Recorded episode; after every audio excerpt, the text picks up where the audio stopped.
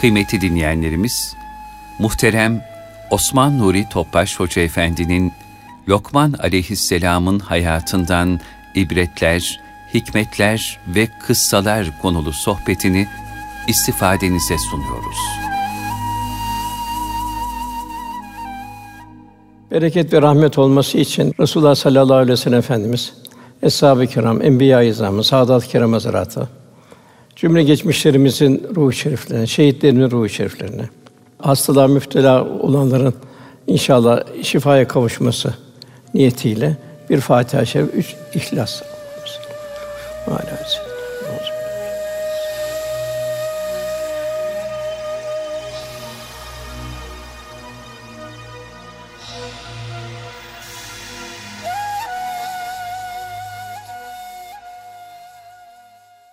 Muhterem kardeşlerimiz, bugünkü dersimiz Hazreti Lokman Aleyhisselam hakkında 124 bin küsur peygamberden Kur'an-ı Kerim'e akseden 28 veya da 25 peygamberdir.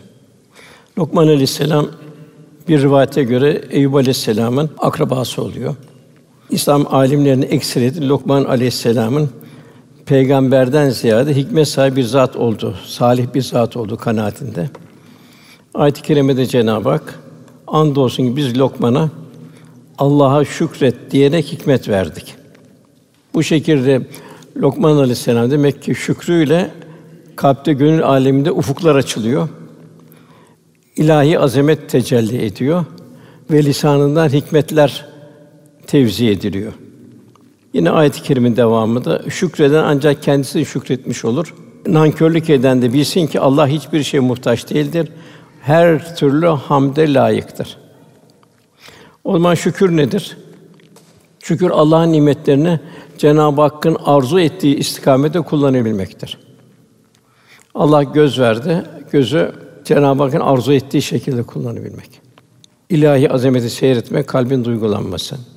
Dedikodudan uzak, daima ruhani sohbetlerle, Kur'an-ı Kerim'le kulaklarımızın dolu olması.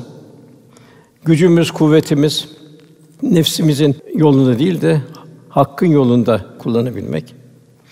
En mühim evlatlarımız bu zamanda evlatlarımızı Allah yolunda yetiştirebilmek. Bu da en mühim bir şükür. Tabi bu çok zor. Efendimiz çobansınız buyuruyor. Tabi koyun çobanı olmak kolay. Fakat keçi çobanı olmak çok zor. Zamanımızda televizyon, internet vesaire evladı alıyor, babaların, annelerin dışında bir hayata gönderiyor. Yani bütün uzuvlarımız hak yolunda istikametlenecek. Şükür bu olmuş oluyor. Zira Cenab-ı Hak ne kainatta varsa insanı amade kıldık buyuruyor. Câsiye suresinin 13. ayetinde göklerde ve yerde ne varsa hepsini kendi kadından bir lütuf olarak amade kıldık buyuruyor. Elbet bunda düşünen toplum için ibretler vardır. Güneş amade, ay amade, atmosfer amade, toprak amade, diğer mahlukat amade. Ne varsa amade. Rabbimiz tefekküre davet ediyor. Zira yarattığı her şeyde ayrı bir tefekkür ve hikmet mevcut. Mikrodan makroya kadar. Bir atomun içindeki maddelerden makro alemdeki bir sonsuzluğa kadar. Şükrün başı hamd etmektir. Resulullah sallallahu aleyhi ve sellem'in hamd şükrün başıdır. Allah şükretmeyen kul ona hamd etmiş sayılmaz. Bize de Cenab-ı Hak Fatiha'nın ilk ayeti Elhamdülillahi Rabbil Alemin. Cenab-ı Hakk'a bir övgü halinde, bir teşekkür halinde olmuş olacağı her namazın her rekatında bize şükrü hatırlatıyor, hamdi hatırlatıyor. Peki hikmet nedir o zaman? Hikmet verdik Cenab-ı Hak buyuruyor. Hikmet eşyanın, hadisatın, vukuatın sırrı tarafını idrak etmektir. İç yüzünü idrak etmektir. Bu ancak marifetullah'tan nasip almakla mümkündür. Zira Cenab-ı Hak o zaman öğretiyor. Fettekullah yuallimukullah buyuruyor. Siz müttaki olursanız ancak Allah o zaman size öğretiyor. Kalpte tecelliler başlıyor. Evliya Allah'ın durumu da bu. Bakara 269. ayetinde Allah hikmeti dilediğine verir buyuruyor. Kimi hikmet verilmiş onun pek çok hayırı verilmiş demektir. Ancak akıl sahibi düşünüp ibret alırlar. Demek hikmeti elde etmek. Bu da kalbin bir sanatı olmuş oluyor. Cenab-ı Hakk'a yaklaşmanın neticesinde olmuş oluyor. İsa aleyhisselam bir davasında yanında bulunanlara tohum nerede biter diye sordu. Onlar da tohum toprakta biter, yerde biter dedi. Bu söz üzerine İsa aleyhisselam aynı şey hikmet de ancak yer gibi olan kalpte biter buyurdu. Malum Cenab-ı Hak ibadur Rahman yeryüzünde mütevazi olarak dolaşıyor, hiçlik içinde. Ne nimet varsa, ne kabiliyetimiz varsa hepsini ihsan eden Cenab-ı Hak. Demek ki kul o zaman arz-ı endam halinde gösteriş vesaire makam mevki malın getirdiği bir gösterici değil, arz-ı hal bir tevazu içinde ömrünü istikametlendirecek. Mevlana'nın yine burada bir nüktesi var. Allah'a kul olmayanlar kuru bir çöl gibidir buyuruyor. Çöl her zaman suyu emer, içer, o şeyi tüketir. Ondan bir şey de bitmez buyuruyor. Yani Allah adamı olmayan kuru bir çöl gibidir. İmam Malik buyuruyor, bana ulaşıldığına göre Lokman sende gördüğümüz bu faziletin mahiyeti nedir diye sormuşlardı. O da şu cevabı verdi. Doğru sözlü olmak. Yani hayatın bütün safhasını doğruluğun kaplaması. Sıddıkiyet. Emaneti yerine getirmek. Kulun kula emaneti var. Bir de Allah'a olan emanet var. Dini yaşamak ve dini yaşatmak. Beni ilgilendirmeyen her şeyi terk etmek. Faydası yok. Hatta zararı da olabilir. Ondan sonra ahde vefa göstermek. En büyük ahde vefa Resulullah Efendimize vefa gösterebilmek. Sakın benim yüzümü kıyamet günü kara çıkartmayın buyuruyor. Kelamı kibarda da hikmetin başı Allah korkusudur buyuruyor. Nimetler arttıkça şükrün de artması gerekir. İnsan kendi üzerinde nimetleri düşünecek. Gözün görmesi, kulağın işitmesi, insan olarak dünyaya gelmesi. Ondan çok daha öteye Müslüman olarak, ümmeti Muhammed olarak yani bütün hayatın muhtevasında İslam olacak. Resulullah Efendimiz'i izi takip edilecek. Nimetler arttıkça, takva arttıkça şükür de artacak. Hikmet olarak İbrahim suresinde Cenab-ı Hak iman eden kullarıma söyle buyuruyor Resulullah Efendimize. Namazlarını dosdoğru kılsınlar. Kendilerinde ne alışveriş ne de dostluğun bulunan bir gün gelmeden evvel kendini verdiğimiz rızıklardan Allah için gizli ve açık harcasınlar. Tabi riya olmayacak. O öyle lütufkar bir Allah'tır ki gökleri ve yeri yarattı. Gökten su indirip onunla rızık olarak ise türlü meyveler çıkardı. Tertemiz, berrak bir su iniyor. Deniz suyu gibi değil. Cenab-ı Hak soruyor, ya deniz suyu inseydi ne yapardınız diyor. Demek bunlar tefekkür hep. Yani gökten temizleniyor, tertemiz iniyor. Rızık olarsa her türlü meyveler çıkardık buyuruyor. Demek bir insan bir meyveyi yerken onu bir tefekkür edecek. O hangi suyla doluyor? Kim dolduruyor? Faili mutlak kim? Yine izniyle denizde yüzüp gitmeniz için gemileri emrinize verdi. Cenab-ı karada bir yol veriyor, denizde bir yol veriyor. Yararlanmanız için Cenab-ı Hak nehirleri de akıttı buyuruyor. Her geçen yeri nehirlerde imbat ediyor. Düzenli seyreden güneşi ve ayı size faydalı kıldı. Geceyi ve gündüz istifadenize sundu. Demek ki geceye girerken düşünmek, gündüzü girerken düşünmek, ben geceyi nasıl geçireceğim? Nasıl bir seher vakti olacak? Cenab-ı Hak niçin geceyi veriyor bize? Demek ki gece nasıl bir ölüm tatbikatı bize? Seher nasıl bir diriliş? Türlü türlü hikmetler. O size istediğiniz her şeyden verdi. Allah'ın nimetlerini sayacak olursanız sayamazsınız. Doğru insan çok zalim ve çok nankördür. Bu zalimliği nedir insan? En çok kendine zalim, kendi istikbalini heba ediyor. İlim nedir o zaman? Gerçek ilim Cenab-ı Hakk'ı bile bilmektir. Yani bu dünya dershanenin dersi Cenab-ı Hakk'ı bile bilmek, marifetullah'tan nasip almak, o şekilde kulun yürek aleminde hikmet kapılarının açılması. Demek ki nefsini bilen Cenab-ı Hakk'ı bilir. Burada en mühim idrak, tefekkür insan ne şekilde meydana geldi? Nasıl içindeki bu cihazlar, bu fakülteler meydana geldi? Cenab-ı Hakk'ın okula ihsan ettiği, ikram ettiği, her şey.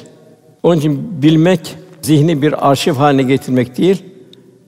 Esas ilim bu kalbin istikametlenmesi, kainattaki muammaları çözebilmek, hikmete aşina olabilmek.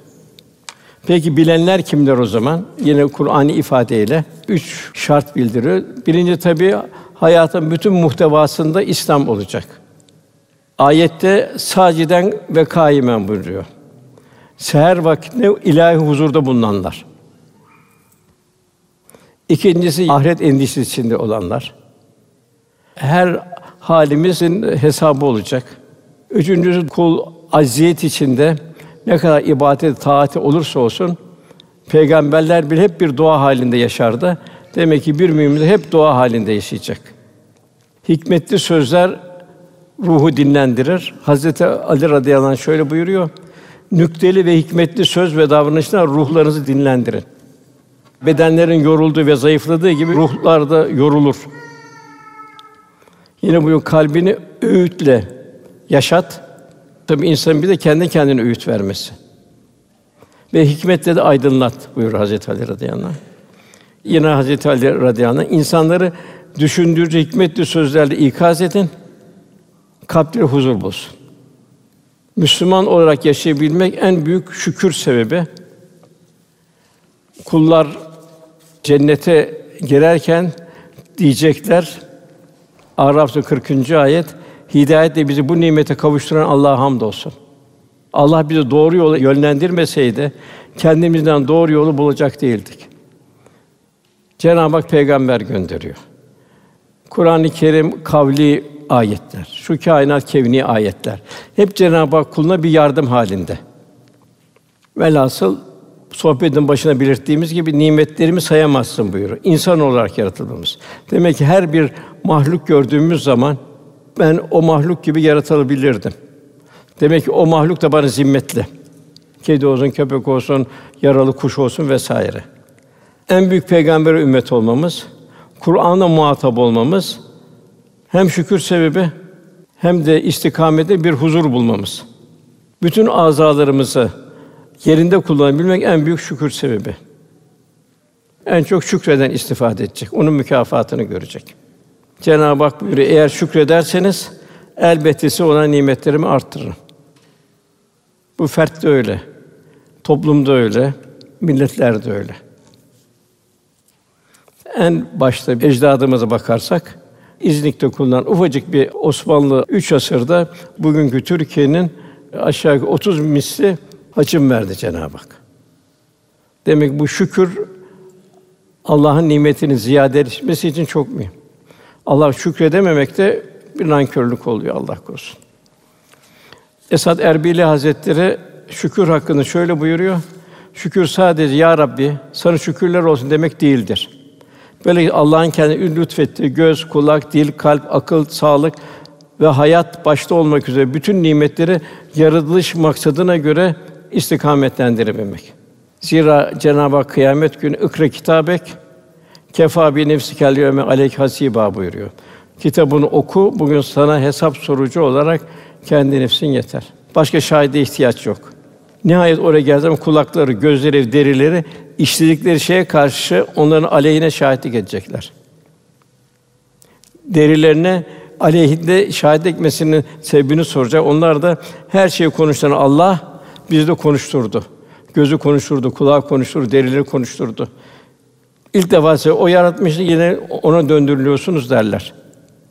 Şükrün en makbulü gönül alemin ihya edebilmek ve din kardeşlerine faydalı olabilen hizmet ve içtimai vazifeler ve ibadetlerimiz. Efendimizin çok güzel bir duası var. Allah'ım diyor, beni çok şükreden ve çok sabreden bir kulun eyle. Beni kendi gözümde küçük, diğer insanların gözünde büyük eyle ki onlara tesirim ve faydam olabilsin.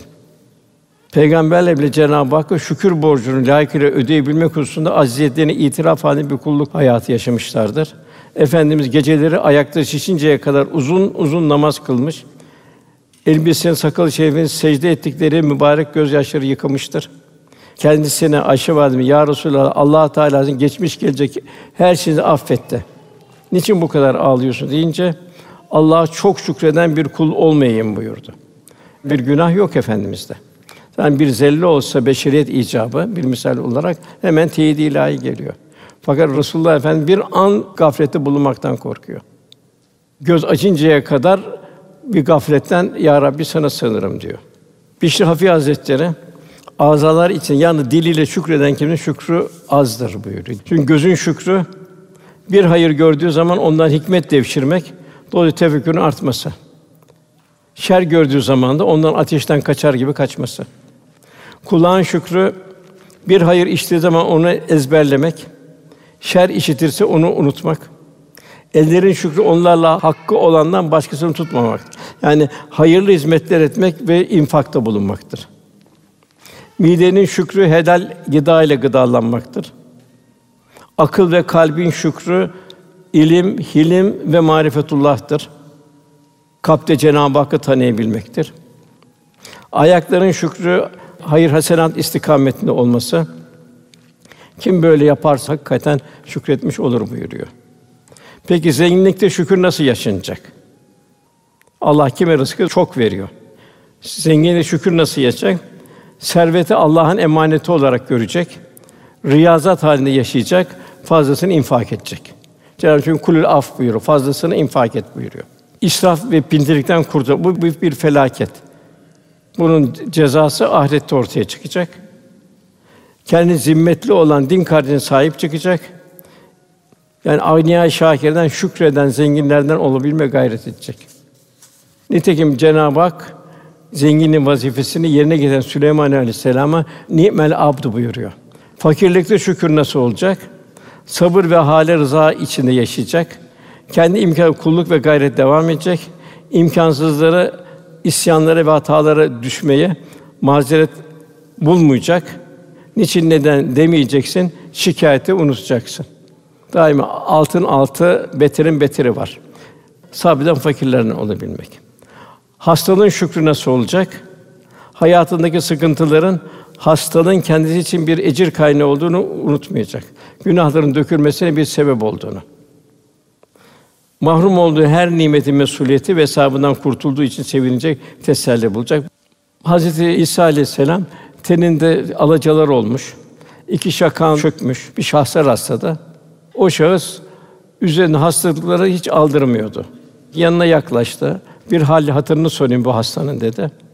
Hasta şu şekilde dua ediyor. Ya Rabbi sana sonsuz hamdü senalar olsun ki mahlukatın birçoğunu müptela kıldın, dertten beni halas eyledin diye dua ediyordu. İsa aleyhisselam muhatabının kalbi idrak ve kemalini yoklamak maksadıyla ona ey kişi Allah'ın senden giderdi hangi dert var ki dedi. Sende bütün dertler var vücudun öyle. O da dedi ki ey ruhullah dedi. Ey İsa dedi.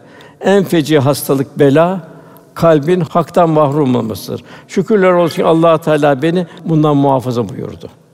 Zira ben Cenabı Hakk'ın kalbime verdiği marifetullah lezzeti ve huzuru içindeyim. Onun dışındaki dünya nimetlerini görmüyor ve sizlerin gördüğünü ben göremiyorum. Allah setrediyor. Amalık zor. Bir kişiye dünya sana veririm, gözlerin ama olsun deseler kabul etmez yani. Etmemize tabidir. Fakat kıyamet günde ama eğer salih bir amaysa orada şükredecek ya Rabbi diyecek. Dünya bir fasıldı. Geldi geçti. Elhamdülillah beni şu gözlerimin ama birçok şeylerden korudu beni. Gıybetten korudun, haram bakmaktan korudun vesaire. 15-20 sene evvel amalara derse gidiyordum acizane. Bir ama delikanlı kalktı. Hocam şükür mü zordur, sabır mı zordur dedi. Soru soran ama. Yani ben nasıl cevap vereyim? Oğlum dedim, duruma göre değişir bu dedim. Angeli şükür zordur, angeli sabır zordur. Yok yok hocam dedi, değil dedi. Şükür zor dedi. Nasıl dedi, sabretsen de etmesen de dedi, hayat geçip akıyor dedi. Onun için elhamdülillah sabrediyoruz dedi. Bu hayat fani dedi. Allah'ın verdiği nimetler dedi. İnsan olmak, Müslüman olmak, ümmet-i Muhammed olmak bunun şükrü çok zor dedi. Yine Mevlana buyuruyor, şükretmek daima uyanıklık getirir. Sen aklını başına al da şükür nimetiyle gerçek nimeti avla. Resulullah sallallahu aleyhi ve sellem bir gün Muaz bin Cebel'in elinden tuttu şöyle. Ona şu duayı telkin etti. Ey Muaz dedi. Allah'a yemin ederim ki ben seni gerçekten seviyorum. Ey Muaz, sana her namazın sonunda duaya kalktığım zaman Allahümme inne ala zikrike ve şükrike hüsnü ibadetik. Allah'ım seni zikretmek. Yani her zaman Cenab-ı Hakk'ı hatırlamak. Aman ya Rabbi demek. Birini zikretmek. Cenab-ı unutmayacaksın. İkincisi sana şükretmek. Şükürden bir şey kalmayacaksın. Sana güzel bir kulluk etmekle bana yardım et ya Rabbi. O da Allah'ın yardımıyla olacak. Sana bu duayı hiç bırakmamanı tavsiye ederim ey Muaz dedi Resulullah Efendimiz.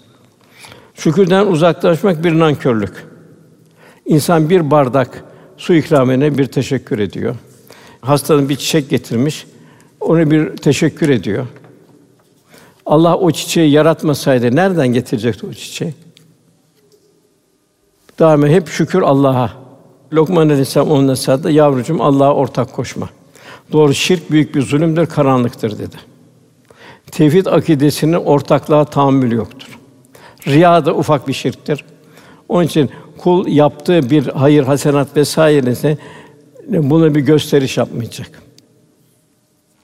Allah'la kendi arasında kalacak. Kullardan, fanilerden ortak sokmayacak araya. Bir baba evladına nasihatte bulunurken onu daima güzel sözlerle nasihat edecek.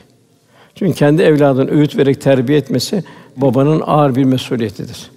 Zira yavrularımız bizlere Cenab-ı Hakk'ın emanetidir.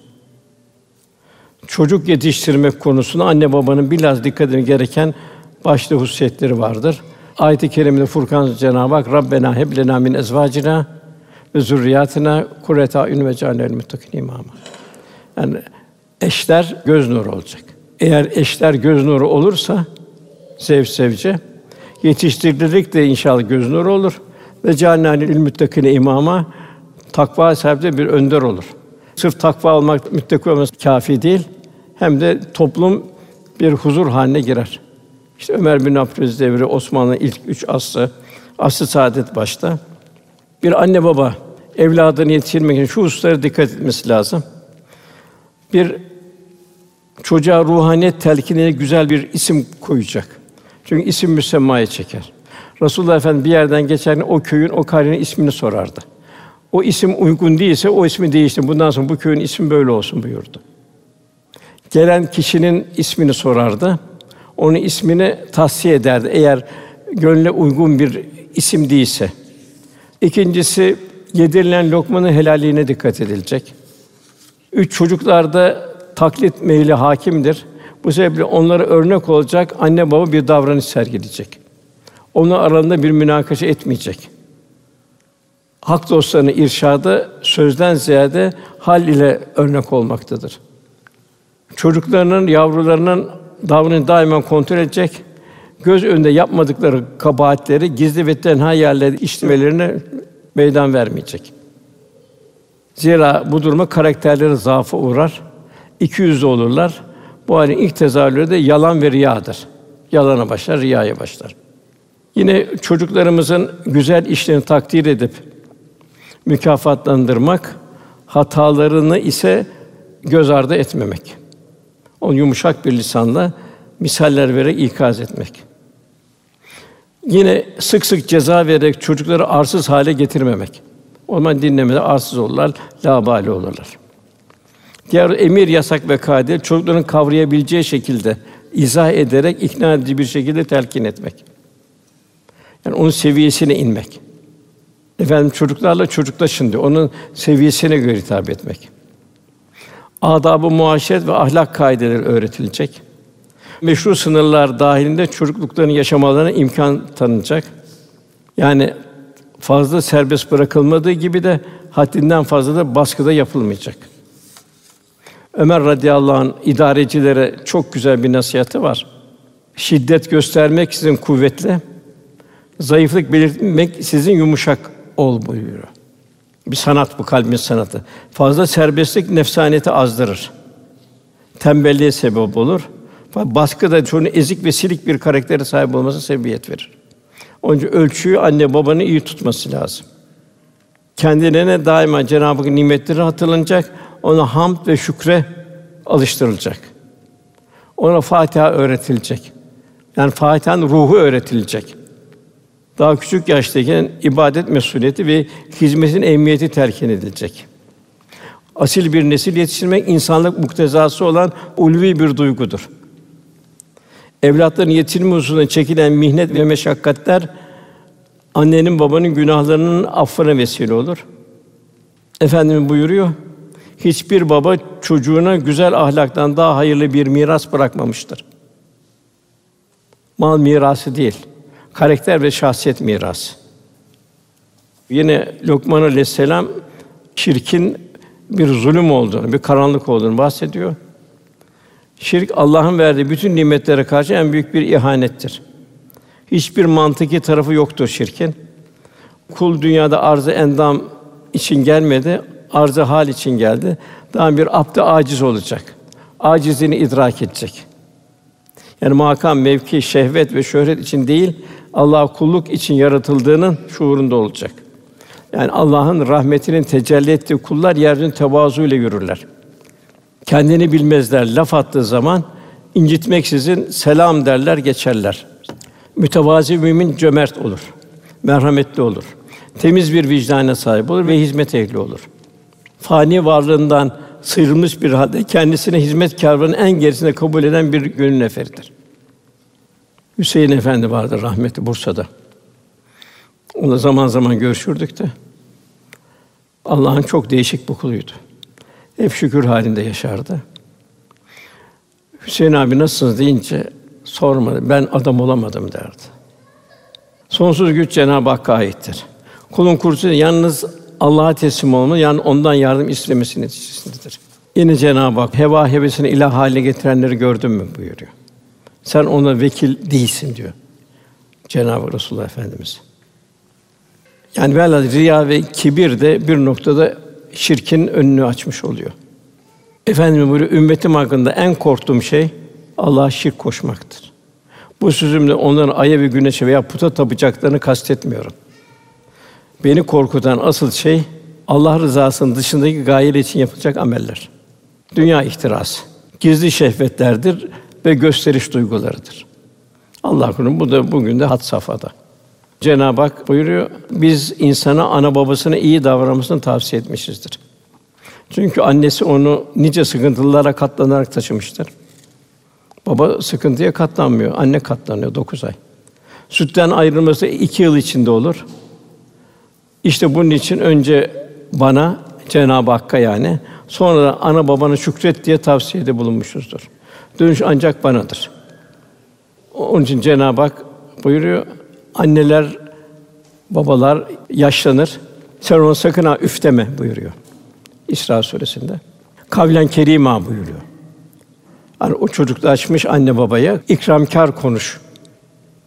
Sakın şikayet etme anne babandan. Çünkü o sonra tahammül etti çocukken. Yine Mevlana da buyursa anne hakkında dikkat et. Onun başına tac et. Zira anneler doğum sancısı çekmeseler de çocuklar da dünyaya gelmeye yol bulamazlardı. Yani annenin hiçbir şey olmasa sana o dokuz ay çektiği bir çile var. Sütten ayrılması da iki yıl içinde olur. Demek ki annenin hali turiyesi eksi çocuğa geçer. Bu da çok mühim. Eğer annenin hal turiyesi nasılsa takva sahibi ise evladına geçer. Yine bunun muhtelif ayetler var. Burada itaat Allah'a, ondan sonra anne babaya. Hatta Sa'd bin Ebi Vakkas var. O annesine çok itaatkârdı. İslam'a girdiği zaman annesi karşı çıktı. Ey Sa'd dedi, sen ne yaptın dedi. Böyle eski dini bıraktın, yeni bir dine geçtin dedi. Sen yine eski dine dönünceye kadar dedi, ben de hiçbir şey yemeyeceğim dedi. Evladının merhametini biliyor kendisine. Anneciğim dedi, vallahi yüz tane canım olsa da hepsini birer birer çıksa ben de bu dini hiçbir şey içe asla terk etme. Bilesin artık dilersen ye, dilersen yeme dedi. Bunun annesi yemeye başladı. Rivayete göre şu ayet nazil oldu. Lokman suresi 15. ayet. Eğer onlar yani annem baban senin hakkında bilgin olmayan bir şey körü körüne bana ortak koşmayı zorlarsa onlara itaat etme. Onlarla dünyada iyi geçin sade. Tabi cefayı çeken anne. Fakat baba da terbiye edecek. Baba da yükünü alacak. Sırf anneyi bırakmayacak. Efendimiz kimin mesuliyeti var diye gelip sahibi soruyor. Annen, annen, annen, ondan sonra baban dedi. Babana helal lokma getirecek. Bir de haliyle evladına karakter talim edecek. Daima çocuklarda taklit meyli vardır. Anne babayı büyük görür, taklit eder. Yine hadis-i buyuruyor, baba cennetin orta kapısıdır. Makbul olduğu şüphe bulunmayan üç dua vardır. Tirmizi'yi naklediyor. Mazlumun duası, misafirin duası, babanın evladının duası. Yine 15. ayette bana yönelenlerin yoluna uy. Yani salihlerin, sadıkların dönüşü ancak banadır. O zaman size yapmış olduklarınızı haber veririm. Kûnû mâ sadıkîn buyuruluyor. Ne kadar sana yakın ölüm gelinceye kadar. 16. ayet. Yavrucuğum yaptığın iş iyilik ve kötülük bir hardal tanesi ağırlığında bile olsa ve bu bir kayanın içinde veya göklerde ya yerin derinlikleri bulunsa yine Allah onu senin karşına getirir. Doğrusu Allah en ince işleri görüp bilmektedir. Her şeyden haberdardır. Zaten insan orada kendisinin şahidi kendisi olacak. Ve men ya'mel miskâle zerretin hayran yere ve men ya'mel miskâle zerretin şerran yere. Yani ilahi nizamda zerreler bir hesap edilecek. Zerre sanki kuyumcunun hassas terazisiyle ölçülecek. Yani oduncu kantırlı değil eğer bir misal vermek icap ederse. Allah'ın rahmeti ve gazabı kimi zaman büyük bir şeyde, bazen normal bir şeyde, bazen küçük bir şeyde olmuş oluyor. Mesela bir ibadetli bir kadın kedisini ihmal ediyor, kedisi ölüyor. Cehenneme gidecek bir günah işlemiş oluyor. Bir cana kastediyor. Bir günahkar çölde bir köpeği suluyor kuyuya inerek. Ayakkabısını çıkartıyor. Onu merhamet ediyor, affoluyor. Onun için küçük büyük denmeyecek, her hayra dikkat edilecek, her şerden de kaçılacak. 17. ay yavrucuğum namazını dosdoğru kıl. Bir babanın, bir annenin evladına en büyük meziyeti onu namaza alıştırmasıdır. Bu da anne babanın bir kalbinin sanatıdır. Bu da küçük yaşta başlar. Zamanla olur efendim. Şimdi okul derslerini yapsın. Sonra olur. Olmuyor sonra. Resulullah Efendimiz bunun küçük yaşta başlanmasını arzu ediyor. Namaza alıştıracak, vermeye alıştıracak. Pinti olmayacak, cömert olacak. Demek ki namaz mühim. Huşu ile namazın Cenab-ı Hak kat eflal müminler felah bulunan namazı huşu ile kılarlar. Yani zahiri ihmal dediği gibi batında ihmal edecek. Kul kimin huzurunda bulunduğunun idrak içinde olacak. İhsan duyu nasıl sen Allah'ı görmüyor, Allah seni görüyor her haline. Onun için namaz kılmak kalbin bir sanatı. Takva arttıkça namazın makbuliyeti artar. Yavrum namazın dost doğru kıl. İyiliği emret, kötülükten vazgeçirmeye çalış. En başta kendin, ondan sonra evladın, çevre çevre gidecek öyle. Yani sen sırf kendinden mesul değilsin. Çevreden de mesulsün. Başına geleni sabret. Hayat bir imtihan. Metçizilerle dolu. Doğrusu bunlar büyük bir azim karar gerektiren işlerdir buyuruluyor. Demek ki namaz emri bil maruf nehi anil münkere vesile olacak. Ahmed bin Hanbel anlatıyor. Ben 10 yaşındaydım diyor. Kur'an-ı Kerim'i hıfz etmiştim. Sabah namazına annem beni kaldırırdı. Soğuk Bağdat günlerinde abdest suyumu ısıtırdı beni. Sonra elbiselerimi giydirdi. Evimiz uzak ve yolda karanlıktı. Kendi başörtü takıp tesettüre girerdi. Beni diyor caminin kapısına kadar götürürdü. Ne mutlu o anneye ki.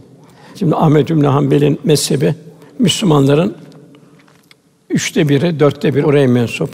Hep annenin yaptığı emeğin bir sadaka-i cariyesi gelecek anneye. Demek anne babanın en mesuliyeti evladını küçük yaşta namaza alıştıracak. Enes anlatıyor. Vefat esnasında efendim yanındaydım buyuruyor. Bize üç defa namaz sonra Allah'tan korkun dedi. Emriniz altındaki insanlar hakkında Allah'tan korkun. İki zayıf hakkında Allah'tan korkun. Dul kadın ve yetim çocuk. Bunlar sahipsiz oluyor. Daha bunların Allah korusun şerrede gitmeleri kolay oluyor. Yine namaz hususunda Allah'tan korkun. Namaz namaz diye tekrarlıyordu. mübarek lisanları duyamaz hale geldik. Yine efendimiz tekrarlıyordu. Yani efendimiz bir müminin cehenneme girmesini istemiyor. Bütün derdi ümmet Muhammed'in derdi. Onun için bu buyuruyor. Günde on defa hiç yoksa Allah'ım asli ümmeti Muhammed, Allah'ım ferric an ümmeti Muhammed, Allah merham ümmeti Muhammed rahmeten amme. Bu duayı tekrarlamamız, ümmeti Muhammed dua etmemizi arzu ediyor. Namaz muharebe esnasında bile kılınacak yani. Bir grup kılacak, o gidecek, öbür grup gelip kılacak.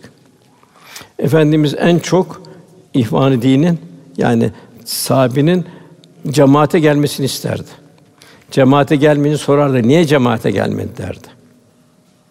Ki Cenab-ı Hak 25-20 kat bir ecir ihsan ediyor. Eğer seyahat değilse dua ederdi. Hastayı ziyaret ederdi. Eğer ihmalden gelmemişse onun üzerinde çok dururdu. Evet emri bil maruf nehi anil münker ikincisi ayeti gelen nasihatlardan. Bu da bilhassa bugün de bu çok mühim. Yani bu evlatlarımızı çevremizi dünyanın gidişinden kendimizin mesul olduğunu idrak içinde olmamız lazım. Resulullah Efendimiz o gün hayatın dünyanın zor şartları altında dünyanın bir ucundan bir ucuna insan olan her yere eshab-ı kiramı gönderdi. Cenab-ı Hak bu irşat nasıl olacak? Burada Cenab-ı Hak buyuruyor, Resulüm sen Rabbinin yolunu hikmet, birinci hikmetle. Yani kültürlü, bilgili, idrak sahibi yüksek kimse hikmetle İslam'a davet et. Çok bir kimse Mevlana'nın o mesnevinde o telkinlerle, diğer evliyanın telkinlerle İslam'a giriyor. Birinci hikmetle. Eğer seviye yüksekse hikmetle. Seviye ortadaysa güzel öğütle. Eğer seviye inatçıysa ona da mücadele et buyuruyor. Yani onda kavlen leyyina buyuruyor. Musa Aleyhisselam Firavun'a giderken onu yumuşak diye suyun akışı gibi ona dini tebliğ et buyurdu. Sami Efendi Hazretleri'nden bir hatıra. Yani nezaketle emri bil maruf. Bu çok mühim. Bir düğün merasimine davet ediliyor Sami Efendi Hazretleri. Damadın yüzüğünü üstazın takması isteniyor. Sami Efendi bakıyor ki tefsirin içine altın bir yüzük geliyor. Kimse bir şey demiyor. Kendi yüzünü parmağından çıkartıyor. Damadın parmağına takıyor. Bu diyor bugünün hatırası olarak bunu kabul edin buyuruyor. Nasıl bir nezaketle bir tebliğ. Yani böylece İslam'ın altından yapılmış süs eşyaların erkekleri yasaklandığını gayet nazik bir uslupla fiili olarak talim ediliyor. Sabra gelince üçüncü şey sabrın dünyevi tarafı çok acı derecesine göre. Onu Eyüp Aleyhisselam'da görüyoruz. Efendimiz'de görür fakat sabır öyle bir şey oluyor. Sabır bir haz vermiş oluyor. Sabır cefadan ziyade hazza dönüyor. Onun vücut cefasını çekiyor, kalp onun hazzını duyuyor. Biz Efendimiz aç açken ganimetler görüyor. Onu Ayşe validemiz buyuruyor, dağıtmadan huzur bulamazdı. Ancak dağıtarak onun hazzıyla doyardı. Onun sabır çok mühim. Demin bahsettiğim zenginlikte sabır. İsrafı düşürülmeyecek. Fakirlikte sabır. İlahi ölçüler dışına taşmayacak. Hastalıkta sabır. Efendimiz sabrı çok daha öte. Nuh Aleyhisselam 950 sene sonra enni mağlubun fentasir dedi. Ya Rabbi artık ben mağlup oldum dedi. Bunlar hidayete gelmiyor dedi. Al ya Rabbi intikamını dedi. Yardım et dedi. Efendim böyle bir şey yok hiçbir zaman. Ayet-i kerimede ey Resulüm sabredenleri müjdele. Yine zor durumlarda kalındı. Ey iman, sabır ve namaz ile Allah'tan yardım isteyin. Bakara 153. ayet. Mevlana Hazretleri iptilalara sabırla tahammül gösterme insana kazandığı kemalatı şöyle ifade ediyor. Gülün dikene katlanması onu güzel kokulu yaptı. Zira gül dikene tahammülü sayesinde terbiye ve teskiye olur. Mümin de manevi terakkinin en mühim şartı da sabır süzgecinden geçmek. Yani Allah yolunda başına gelen sıkıntıları ahiretteki mükafat düşünerek sabırla katlanmaktır. Şikayeti, isyanı, sızlanmayı bir kenara bırakabilmektir. Esad Erbili Hazretleri de bu sabrın getirdiği, kazandığı mısralarını şöyle anlatır. Aşk gülistanın yolunda dikenden korkulmaz. Ben her dikenin üstünden yüzlerce gonca toplarım. Dervişlik postuna ızdıraptan zevk alırım. Yastığımı dikenden yaparsam rüyamda gülü görürüm. Sallallahu aleyhi ve sellem Efendimiz buyuruyor. Allah yolunda hiç kimsenin görmediği eziyetlere ben maruz kaldım.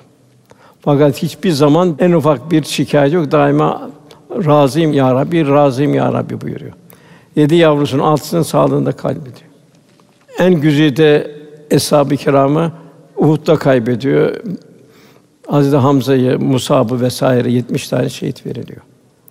Muhammed hadisinde eshab-ı suffa talebelerine tuzağa düşürülüyor. Gözüne yaş geliyor fakat bir sabır halinde. Mevlana'nın da güzel bir ifadesi var. Daha ayrı bir pencereden bakıyor. Belalardan çoğu peygamberlere gelir.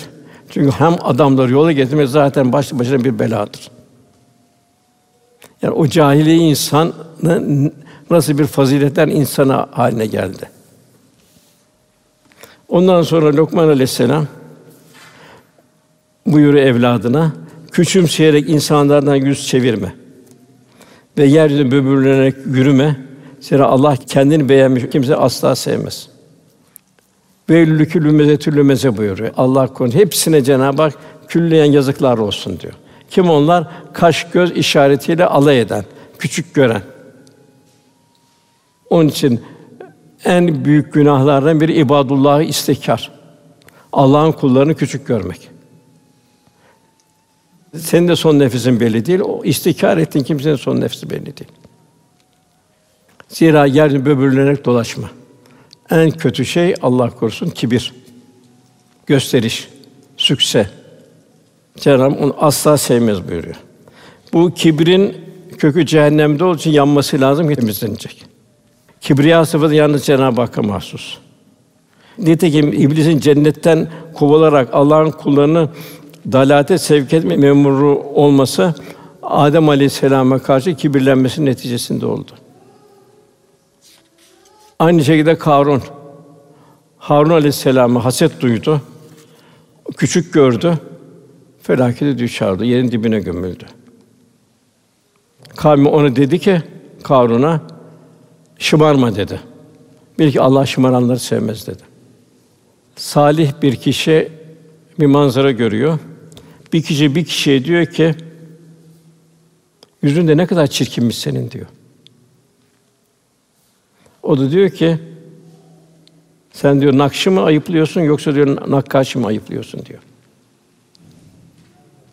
Çok dikkat edici bir husus. Yüzün ne kadar çirkin diyor. O salih kişi diyor ki sen diyor nakşı mı ayıplıyorsun yoksa nakkaşı mı ayıplıyorsun? Yani işin nereye gittiğini farkında olmak lazım. Rivayete göre Nuh Aleyhisselam cerahat akan bir köpek görüyor. Yüzünü öbür tarafa çeviriyor o, o manzara karşısında. Cenab-ı Hak ey Nuh beni mi diyor ayıpladın diyor. Onu ben yarattım buyuruyor. Günahların en mühimlerinden biri de ibadullah istikrar, istifaf, alay etme, küçük görme. Hepsini zimmetli olarak bilebilme. Bahattin Nakşibendi Hazretleri en çok manevi mevki diyor. Burada kazandım diyor. O hasta cerahatli hayvanları tedavi etmekle. Hasta insanı tedavi etmekle, yolları temizlemekle. Daima kulda ben olmayacak. Bedir büyük bir zaferde. Orada hemen Enfal ayetlerinde birisi ben şöyle kelle uçurdum dedi. Öbürü şöyle yaptım dedi. Şu kadar kişiyi ben ortadan kaldırdım dedi. Cenab-ı Hak da ey Habibim savaşta onları siz öldürmediniz fakat onları Allah öldürdü. O gücü veren Allah. Attığın zamanı sen atmadın lakin Allah attı. Bunu müminlere güzel bir imtihanı demek için yaptı. Çünkü Allah işlendi bilendir. Yine izaca Nasrullah vel fet ve reyten nasibun fi dinillahi efaca fesebbih bihamdi rabbike ve estağfirhu. Mekke fethinde fevçe insanlar İslam'a giriyor. Büyük bir zafer. Cenab-ı Hak fesebbih bihamdi buyuruyor. Rabbine hamd ile tesbih et diyor. Bir de vestağfiru bir de istiğfar et diyor. Hep Allah'ın büyük bir nimeti. Cenab-ı fazlasıyla ihsan ediyor. Yürüyüşün mutedir ol buyuruyor. Şu kainat ilahi bir endam aynası. Çok iş görüyor merkep. Çok iş görüyor ama sesi de çirkin çok. Cenab-ı Hak onun sesini o, şekilde yapıyor ki ikaz ediyor. En çirkin ses merkebin sesidir. Demek ki bir mümin merkep gibi konuşmayacak. Azarlayarak, bağırarak, çağırarak konuşmuyor. Sakin sakin konuşacak. Yani bir hata varsa onu sakin olarak ifade edecek. Herkes bülbül sesine aşinadır. Fakat merkebin sesine kimse aşina değildir. Ve kulu linnâsi hüsnâ buyuruyor. İnsana güzel söz söyleyin buyuruyor. Bir tatlı dil, bir bağışlama arkasından incitmenin geldiği sadakadan daha hayırlıdır. Yani inciterek sadaka veriyorsan bir tatlı dil ondan daha hayırlı. Maalesef o vardı. Bak, bak sana hadi ben veriyorum. Hadi. Onun için bana çok minnettar ol. Bunlar çok sakat laflar. Bir kazayı düçar ol böyle sözler. Efendim misalde çok. Ebu Kursafe diyor ben annem teyzem de Resulullah'a gittik diyor. Bir beyat ettik diyor. Sonra bana dediler ki ben çocuktum yavrucuğum bu zat gibisini hiç görmedik. Yüzü ondan daha güzel.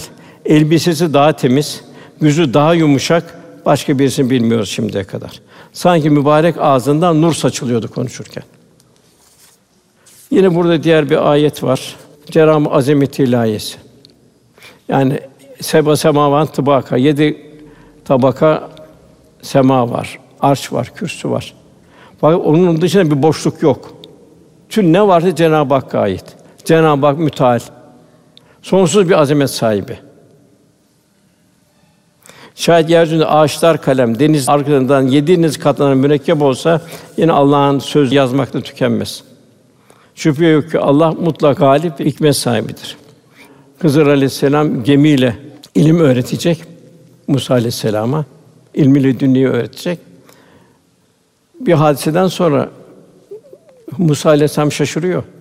O sırada güverteye bir tane kuş konuyor. Deryanın bir gagası, bir damla su var. Bak Musa diyor. Senin ilmin diyor şu kuşun gagasında bir damla suyun içinde diyor. Benim ilmim de bu kuşun gagasının içinde diyor. Bütün ne kadar melek, insan, cin, mahlukat var hepsinin ilmi de yine şu kuşun gagasının için bir damla içinde. Şu sonsuz deryada Allah'ın ilmi kendinin burada ölçtüğü ilmini diyor. Onun için Cenab-ı Hak asla ve kat'a ben istemiyor. Kul daima sen ya Rabbi diyecek. Yine burada sakın dünya hayatı aldatmasın. Şeytan Allah'ın affını güvendirerek sizi kandırmasın. Evet Allah Rahman Rahim'dir Cenab-ı Hak ama istikametinde bulunacaksın. Her türlü melaneti işte Allah Rahman ve Rahim o olmaz o. Burada bilinmeyen çok şey var ama benim burada beş şeyi bildiriyor. Kıyamet vakti hakkında bilgi ancak Allah'ın katındadır. Resulullah Efendimiz bile bilmiyor. Cebrail sorduğu zaman sorulan sorandan fazla bilmiyor buyuruyor. Yağmuru o yağdırıyor. Bazı şey periyoda bağlı. Güneş, ayı bir saniye şaşmıyor. Bir arıza yok. Fakat yağmuru o yağdırıyor. Yağmur ne zaman yağacak? Nereye yağacak? Ne zaman gelecek? Allah'ın tayini. Yani yukarı bir Akdeniz dolaşıyor. Bulut olarak Akdeniz dolaşıyor. Cenab-ı Hak dilediği onu çöle de yağabilir, denize de yağabilir, mümbit bir arazide yağabilir. Cenab-ı Hak bunu insanın kalbine eğer insan hayır hasenat sahibi ise o toplum Cenab-ı Hak bereket veriyor. Yok değilse kimine ikaz veya da bir ders olarak yağmur yağdırmıyor, çöl oluyor, kuraklık oluyor. Veya da sel oluyor, ayrı bir felaket oluyor. Yağmur o yağdırır. Rahimlerde olanı o bilir. Yani o rahimde olan çocuğu ölünceye kadar hali. Ne anne biliyor ne baba biliyor. Onun istikbalini, halini vesaire yalnız Cenab-ı Hak biliyor. Başında neler geçecek, kaderinde ne var? Yine hiç kimse nerede öleceğini bilemez. Bu hastalık çıkmadan evvel kimse bu şeyden e, ölenler bu hastalık öleceğini bilmiyorlardı. Bunun gibi. Ya da kimi düşüyor bir beyin kanaması o anda gidiveriyor. Ya bir, bir trafik kazasında gidebiliyor. Onun için her an insan hazırlıklı olacak. Yarın diyenler helak oldu buyuruyor. Hiç kimse yarın ne kazanacağı bilmez. Allah her şeyi bilendir, her şey haberdardır. Lokman Hekim'in muteber kitaplardan nakledilen nasihatlardan bazıları şöyledir. Ey oğlum, takvayı kendin için ahiret sevmezsin. Çünkü takva mal ve mülk ile olmayan bir ticarettir. Cenab-ı Hak da ticareten len tabur buyuruluyor. Kur'an-ı Kerim'i tilavet edenler, namazı ikame edenler, Allah'ın verdiği nimetleri açık ve gizli olarak infak ederler. Umulur ki onlar kurtuluştadır. Ticareten len tebur. Yine diğer bir nasihat. Ey oğlum cenazelerde bulun. Çünkü cenaze sana ahireti hatırlatır. Haram ve günahlar ise dünyaya karşı meyilli. Onun için sadıkların yanında sığınmak lazım. Ey oğlum yalan söyleyen kimse nuru gider. Kötü huylu olan kimsenin gam ve kederi de çoğalır. Gam keder çoksa onun o huyunu gösteriyor demek ki. Bu da mühim çok. Ey oğlum anlayışsız, nadan kimseye bir meseleyi anlatmak ağır bir kayayı yerinden oynatmaktan daha zordur. Ey oğlum cahili bir yere elçi olarak gönderme. Eğer akıl ve hikmet sahibini bulamazsan kendin git. Yine ey oğlum dünya derin bir denize benzer. Çoğu insanlar orada boğulmuştur o derin denizde. Takva gemin, iman yükün, tevekkül halin, salih amel azın olsun. Kurtulursan Allah Teala rahmetiyle, boğulursan günahların sebebiyle. Ey oğlum, horoz senden daha akıllı olmasın. O her sabah zikir ve tesbih ediyor, seni uyandırıyor. Cenab-ı Hak horozu bir çalar saat olarak gönderiyor. İlahi bir çalar saat. Mide dolarsa tefekkür uykuya dalar. Azalar ibadetten geri kalır. Ey oğlum öyle arkadaşsız ki ayrıldığınız zaman ne sen onları ne de onlar senin dillerine dolasınlar. Yani gıybetini etmesinler. Yani dostun olsun. Dostlarını koru, yakınlarını ziyaret et. Üç şey üç şeyle bilinir. Hilim gazap anında ortaya çıkar. Hilmin var mı yok mu senin? Hilim gazap anında. Şecaat, cesaret harp meydanında. Kardeşlik ise ihtiyaç anında. Ne kadar kardeşin var, sen ne kadar kardeşin zimmetle, onların ihtiyacını ne kadar görebiliyorsun. Ey oğlum, insanlar her gün ibadet ve taati ihmal ettikleri halde nasıl olur ilahi azaptan korkmazlar. Herkes şimdi maskeli olarak geliyor. Doğru, güzel. Fakat bu virüsü gönderenden, virüsü halk edenden ne kadar korkuyoruz. Dünyadan tamamen el etek çekme. Yoksa insanlara yük olursun. Oruç tut, bu şehvetini kırar. Ancak seni namazdan alıkoyacak kadar çok oruç tutma. Yani seni halsiz bırakacak kadar. Çünkü Allah kadar namaz oruçtan daha büyüktür. Ey oğlum iyiliği iyilikten anlayana yap. Nitekim koç ile kurt arasında dostluk olmadığı gibi iyi ile kötü arasında dostluk olmaz. Çekişmeyi seven hakarete uğrar. Kötülük olan yerlere giden töhmet altında kalır. Kötüye yaklaşan kendini kurtaramaz. Dini tutmayan da pişman olur. Ey oğlum kendini unutup da insanlara iyiliği emretme. Yani insan iyiliği mi kendisi yapmıyor. Yoksa senin durumun insanlara ışık verdiği halde kendisini yanarak tüketen bir muma benzer. Ey oğlum küçükken edepli olursan büyüdüğünde faydasını görürsün. Bu da anne babaya ait bir şey. Küçükken edepli olmak. Küçük işleri umursamazlık etme. Çünkü küçük yarın büyüye dönüşür. Ey oğlum gönlünü kederlerle ve hüzüntülerle meşgul etme. Aç gözlükten sakın diğer taraftan. Takdire rıza göster. Allah tarafından sana verileni kanaat et ki hayatın güzelleşsin. Gönlün sururla dolsun, hayattan zevk alırsın. Hepsinin bunun bağlandığı yer kanaat sahibi olabilmek. Ey oğlum dünya hayatı kısadır. Senin oradaki ömrün ise daha da kısadır. Bu kısa ömründe az bir kısmı kalmıştır. Kaç yaşındasın? Ne kadar kaldı bilmiyorsun. Resulullah Efendimiz Lokman'dan haber ve şöyle buyurdu. Lokman oğluna Allah Teala kendisine emanet eden şeyi korur. Ben de seni malının, dinini ve amelin sonunu Allah Teala'ya emanet ediyorum dedi. Gazali Hazretleri bu nüktesi var. Kendini ölmüş bildi diyor. Bilgi de şu giden cenaze arabasının tabutun içinde sen varsın. Ne kadar eyvah vah vah keşke diyeceksin. Ya leyteni, ya leyteni, ya leyteni diyeceksin. Onun için hayatını bundan sonra sana verilen bir lütuf olarak bil, kendine ona göre hayatını tanzim et. Velhasıl Cenab-ı Hak inşallah cümlemizi salihlerden eyler. Ne mutlu buyuruluyor şu gök kubbede hoş bir seda bırakarak ahirete intikal eden işte bizim bir kardeşimiz vardı. Ali Çınar Bey kardeşimiz. Salih bir kardeşimizdi. Daha gençti. Bir anda gidiverdi. Yani herkes ölüm bekliyor. Yani hiç boş vakit olmayacak. Dünyanın bir dershane olduğunu insan idrak halinde olacak. Nefsani arzuları bertaraf etmenin gayretinde olacak. Müttaki olacak, takva sahibi olacak. 258 yerde takva geçiyor. Takva nedir? Nefsani arzuları bertaraf etme, ruhani istidat inkişaf ettirme, insan kendisi ilahi kameranın, ilahi müşahedenin altında olduğunu kalben idrak etmesi. Yani ve ve mahkum eyne mahkum nereye gitsin Allah sizinle beraber. Ve nahnu akrubu ileyhi min hablil verid. Düşüncenin, fikrin bir sen biliyorsun, bir de Cenab-ı Hak biliyor. Herkesten gizlerini Cenab-ı Hak'tan gizleyemezsin. Rabbimiz inşallah son nefesimizin en güzel anı olmasını nasip eylesin. Duamızın kabulü niyazı lillahi Teala Fatiha.